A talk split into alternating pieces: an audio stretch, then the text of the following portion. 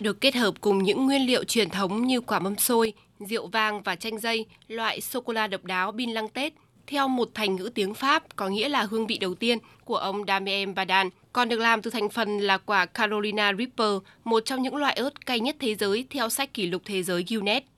Đây là một loại sô-cô-la có kết cấu vỏ ngoài giòn rụm, ngọt nhẹ, nhân siro lòng có vị cay của ớt. Đầu bếp người Pháp Damien Vadan đã cố gắng cho một lượng ớt vừa đủ để có thể tạo nên một sự kết hợp mới mẻ, nhưng không làm ảnh hưởng quá nhiều đến hương vị. Nhiều khách du lịch đến hội trợ cũng tỏ ra rất thích thú với loại sô-cô-la mới này. Vừa ngọt vừa cay, ta có thể cảm nhận được cả vị sô-cô-la ở vỏ ngoài nên không quá cay, vị cay nhẹ.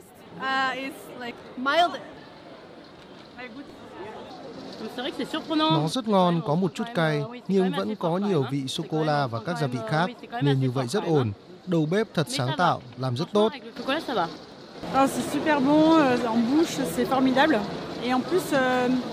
Nó thực sự tuyệt vời, một hương vị tuyệt vời khi kết hợp nhiều hương vị với nhau.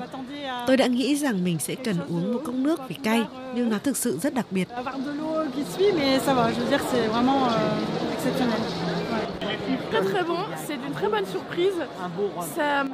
Thật mới mẻ và bất ngờ. Tôi thấy cay khi mới ăn, nhưng càng sau càng thích thú, vị nóng cứ tăng dần lên.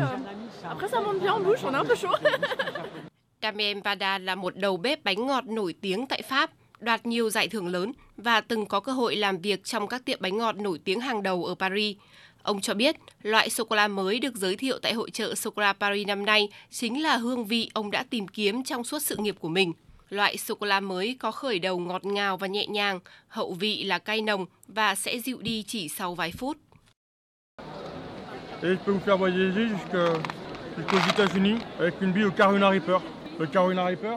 Sô-cô-la được làm từ Carolina Reaper, một loại ớt cay nóng nhất trên thế giới. Đó không phải là loại ớt thông thường mà chúng tôi muốn sử dụng ở đây để đánh thức vị giác của mọi người. Tôi đang tìm kiếm một hương vị đặc biệt và tôi nghĩ tại sao mình không sử dụng loại ớt mạnh nhất trên thế giới.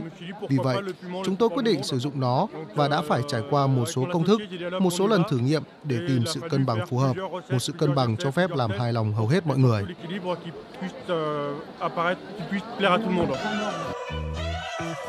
Đến với hội trợ sô cô la quốc tế Salon du Chocolat, du khách còn được chiêm ngưỡng những bộ trang phục độc đáo được thiết kế với chất liệu chủ yếu là sô cô la do các nghệ nhân nổi tiếng tại Pháp hợp tác cùng các nhà thiết kế sáng tạo ra.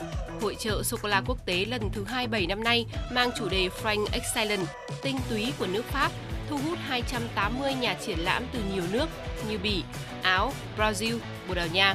Ngoài trình diễn thời trang, hội trợ còn có các buổi trình diễn làm bánh ngọt của các đầu bếp hàng đầu thế giới, trưng bày sô-cô-la, cũng như các cuộc hội thảo dành cho người lớn và trẻ em muốn tìm hiểu về loại kẹo bổ dưỡng này.